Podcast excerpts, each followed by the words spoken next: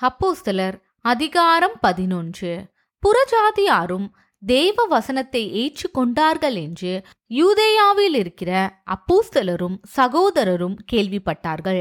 பேதர் எருசலேமுக்கு திரும்பி வந்தபோது விருத்த சேதனம் உள்ளவர்கள் அவனை நோக்கி விருத்த சேதனம் இல்லாத மனுஷரிடத்தில் நீர் போய் அவர்களோட போஜனம் பண்ணினீர் என்று அவனோட வாக்குவாதம் பண்ணினார்கள். அதற்கு பேதுரு காரியத்தை முதலிலிருந்து வரிசையாய் அவர்களுக்கு விவரிக்கத் தொடங்கி நான் யோப்பா பட்டணத்தில் ஜெபம் பண்ணி கொண்டிருந்த போது திருஷ்டி அடைந்து ஒரு தரிசனத்தை கண்டேன். அது என்னவென்றால் நாலு முனைகளும் கட்டப்பட்ட பெரிய துப்பட்டியைப் போல ஒரு கூடு வானத்திலிருந்து என்னிடத்தில் இறங்கி வந்தது.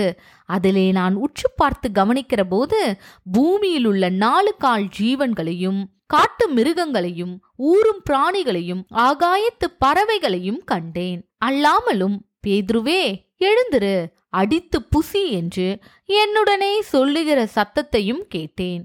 அதற்கு நான் ஆண்டவரே அப்படியல்ல தீட்டும் அசுத்தமும் ஆயிருக்கிற யாதொன்றும் ஒரு காலும் என் வாய்க்குள்ளே போனதில்லை என்றேன். இரண்டாம் தரமும் வானத்திலிருந்து சத்தம் உண்டாகி தேவன் சுத்தமாக்கினவைகளை நீ தீட்டாக எண்ணாதே என்று மறுமொழி சொல்லிற்று. இப்படி மூன்று தரம் சம்பவித்த பின்பு எல்லாம் வானத்திற்கு திரும்ப எடுத்துக்கொள்ளப்பட்டது உடனே செசரியாவிலிருந்து என்னிடத்திற்கு அனுப்பப்பட்ட மூன்று மனுஷர் நான் இருந்த வீட்டுக்கு முன்னே வந்து நின்றார்கள். நான் ஒன்றுக்கும் சந்தேகப்படாமல் அவர்களோட கூட போகும்படி ஆவியானவர் எனக்கு கட்டளையிட்டார். சகோதரராகிய இந்த ஆறு பேரும் என்னோடு கூட வந்தார்கள். அந்த மனுஷனுடைய வீட்டுக்குள் பிரவேசித்தோம்.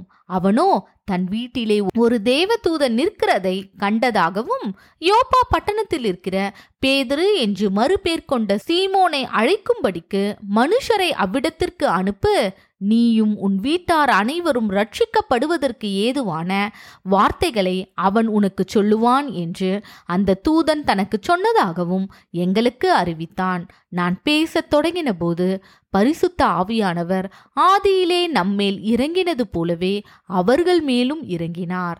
யோவான் ஜலத்தினாலே ஞானஸ்தானம் கொடுத்தான். நீங்களோ பரிசுத்த ஆவியினாலே ஞானஸ்தானம் பெறுவீர்கள் என்று கர்த்தர் சொன்ன வார்த்தையை அப்பொழுது நினைவு கூர்ந்தேன்.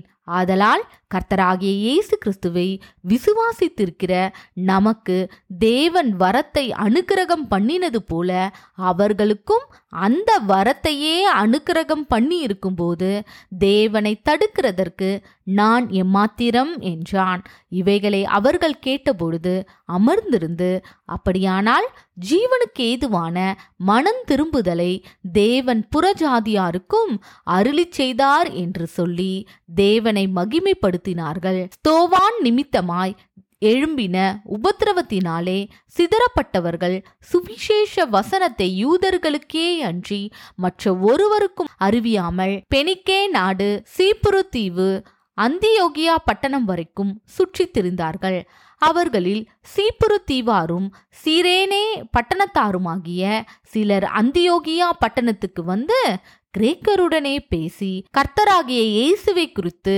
பிரசங்கித்தார்கள். கர்த்தருடைய கரம் அவர்களோடே இருந்தது. அநேக ஜனங்கள் விசுவாசிகளாகி கர்த்தரிடத்தில் திரும்பினார்கள். எருசலேமில் உள்ள சபையார் இந்த காரியங்களை குறித்து கேள்விப்பட்டபோது அந்தியோகியா வரைக்கும் போகும்படிக்கு பர்ணபாவை அனுப்பினார்கள். அவன் போய் சேர்ந்து தேவனுடைய கிருபையை கண்டபோது சந்தோஷப்பட்டு கர்த்தரிடத்தில் மன நிர்ணயமாய் நிலைத்திருக்கும்படி எல்லாருக்கும் புத்தி சொன்னான். அவன் நல்லவனும் பரிசுத்த ஆவியினாலும் விசுவாசத்தினாலும் நிறைந்தவனுமாய் இருந்தான். அநேக ஜனங்கள் கர்த்தரிடமாய் சேர்க்கப்பட்டார்கள். பின்பு பர்ணபா சவுளை தேடும்படி தர்ஷுவுக்கு புறப்பட்டு போய் அவனை கண்டு அந்தியோகியாவுக்கு அழைத்து கொண்டு வந்தான். அவர்கள் ஒரு வருஷ காலமாய் சபையோடே கூடியிருந்து அநேக ஜனங்களுக்கு உபதேசம் பண்ணினார்கள்.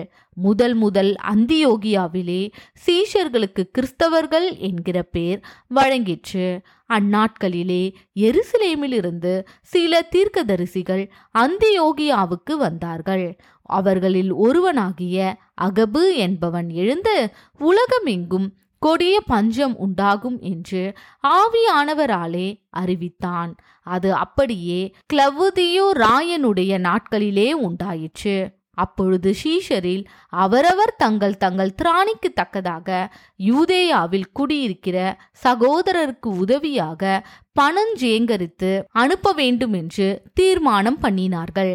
அப்படியே அவர்கள் சேகரித்து பர்னபா சவுல் என்பவர்களுடைய கையிலே கொடுத்து மூப்பரிடத்திற்கு அனுப்பினார்கள்.